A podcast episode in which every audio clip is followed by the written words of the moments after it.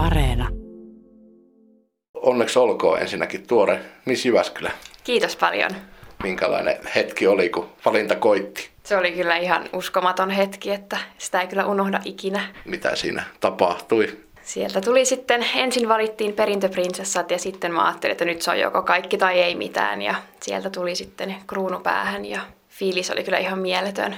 No sä oot seurannut nuoresta lähtien esimerkiksi missikisoja. Oliko se sulle selvä juttu, että sä jossain vaiheessa haet tällaiseen mukaan?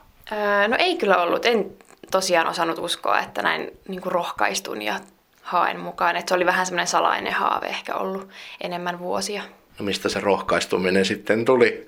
Se tuli hyvistä tsemppijoukoista ja tota, siitä, että oli niin kova palo kuitenkin tätä hommaa kohtaan, että mä että nyt on aika kokeilla.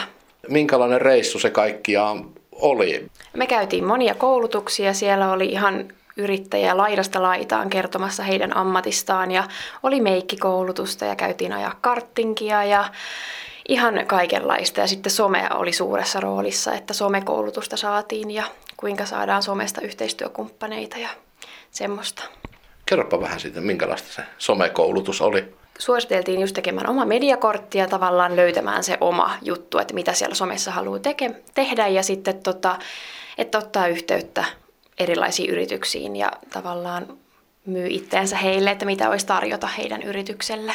Niin, että se on vähän semmoista itsensä brändäämistä. Kyllä. Joo, pitää olla hyvä henkilöbrändi itsellä, että tota, saa, niin kuin, tässä on kuitenkin paljon kilpailijoita tällä alalla, että saa sitten näkyvyyttä siellä niiden joukossa.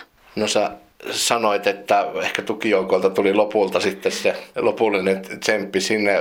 Sä huomannut sitten itsessä, että tota, tällainen niin kuin itseluottamus on kasvanut Joo, on kyllä. Et mä oon nyt tosi paljon niin kuin viimeisen vuoden aikana kasvanut ja muuttunut niin kuin parempaan suuntaan. Et mulla on tosi kannustava avopuoliso, joka mua, mua on rohkaissut tavoittelemaan omia unelmia ja kertonut paljon fiksuja asioita ja opettanut mulle, niin se on kyllä tuonut, tuonut paljon hyvää elämään. No mitä se nyt tarkoittaa tulevaisuudessa, lähitulevaisuudessa toi sun Miss Jyväskylä-titteli? luultavasti varmaan paljon edustustehtäviä Helsingissä ja missä niitä ikinä onkaan ja sometehtäviä ja toivottavasti paljon yhteistyökumppaneita.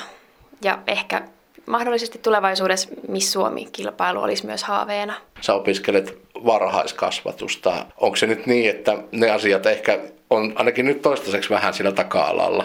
Joo, opiskelut nyt pyörii siinä taustalla, mutta tämä on kyllä semmoinen asia, mikä mua niinku ihan täysillä kiinnostaa ja tämä on mun intohimo, että tähän mä haluan nyt panostaa. Mitä sun mielestä ylipäänsä missä, jos tarkoittaa nyt vuonna 2021? Se on muuttunut aika paljon tässä vuosikymmenien aikana, ainakin minun mielestä.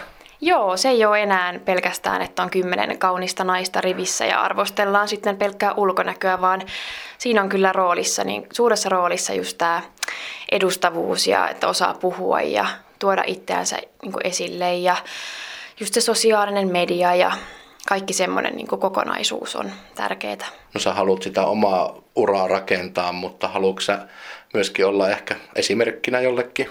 Joo, mä haluan kyllä kannustaa kaikkia, kaikkia ihmisiä tavoittelemaan omia, omia unelmiaan ja tavallaan pitämään elämässä semmoiset ihmiset, jotka sua niin kuin nostaa ylöspäin. Että jos on ihmisiä, jotka ei kannusta, niin ne kannattaa sitten sulkea kokonaan pois. Mitä sä ajattelet, missä sä oot vaikka viiden vuoden kuluttua? No toivon, että mä asun jossakin ihanassa paikassa ja saan tehdä mun unelmatyötä ja on niin kuin herään joka päivä onnellisena siihen, mitä mä teen. Toivottavasti kauneuden parissa teen sitä työtä.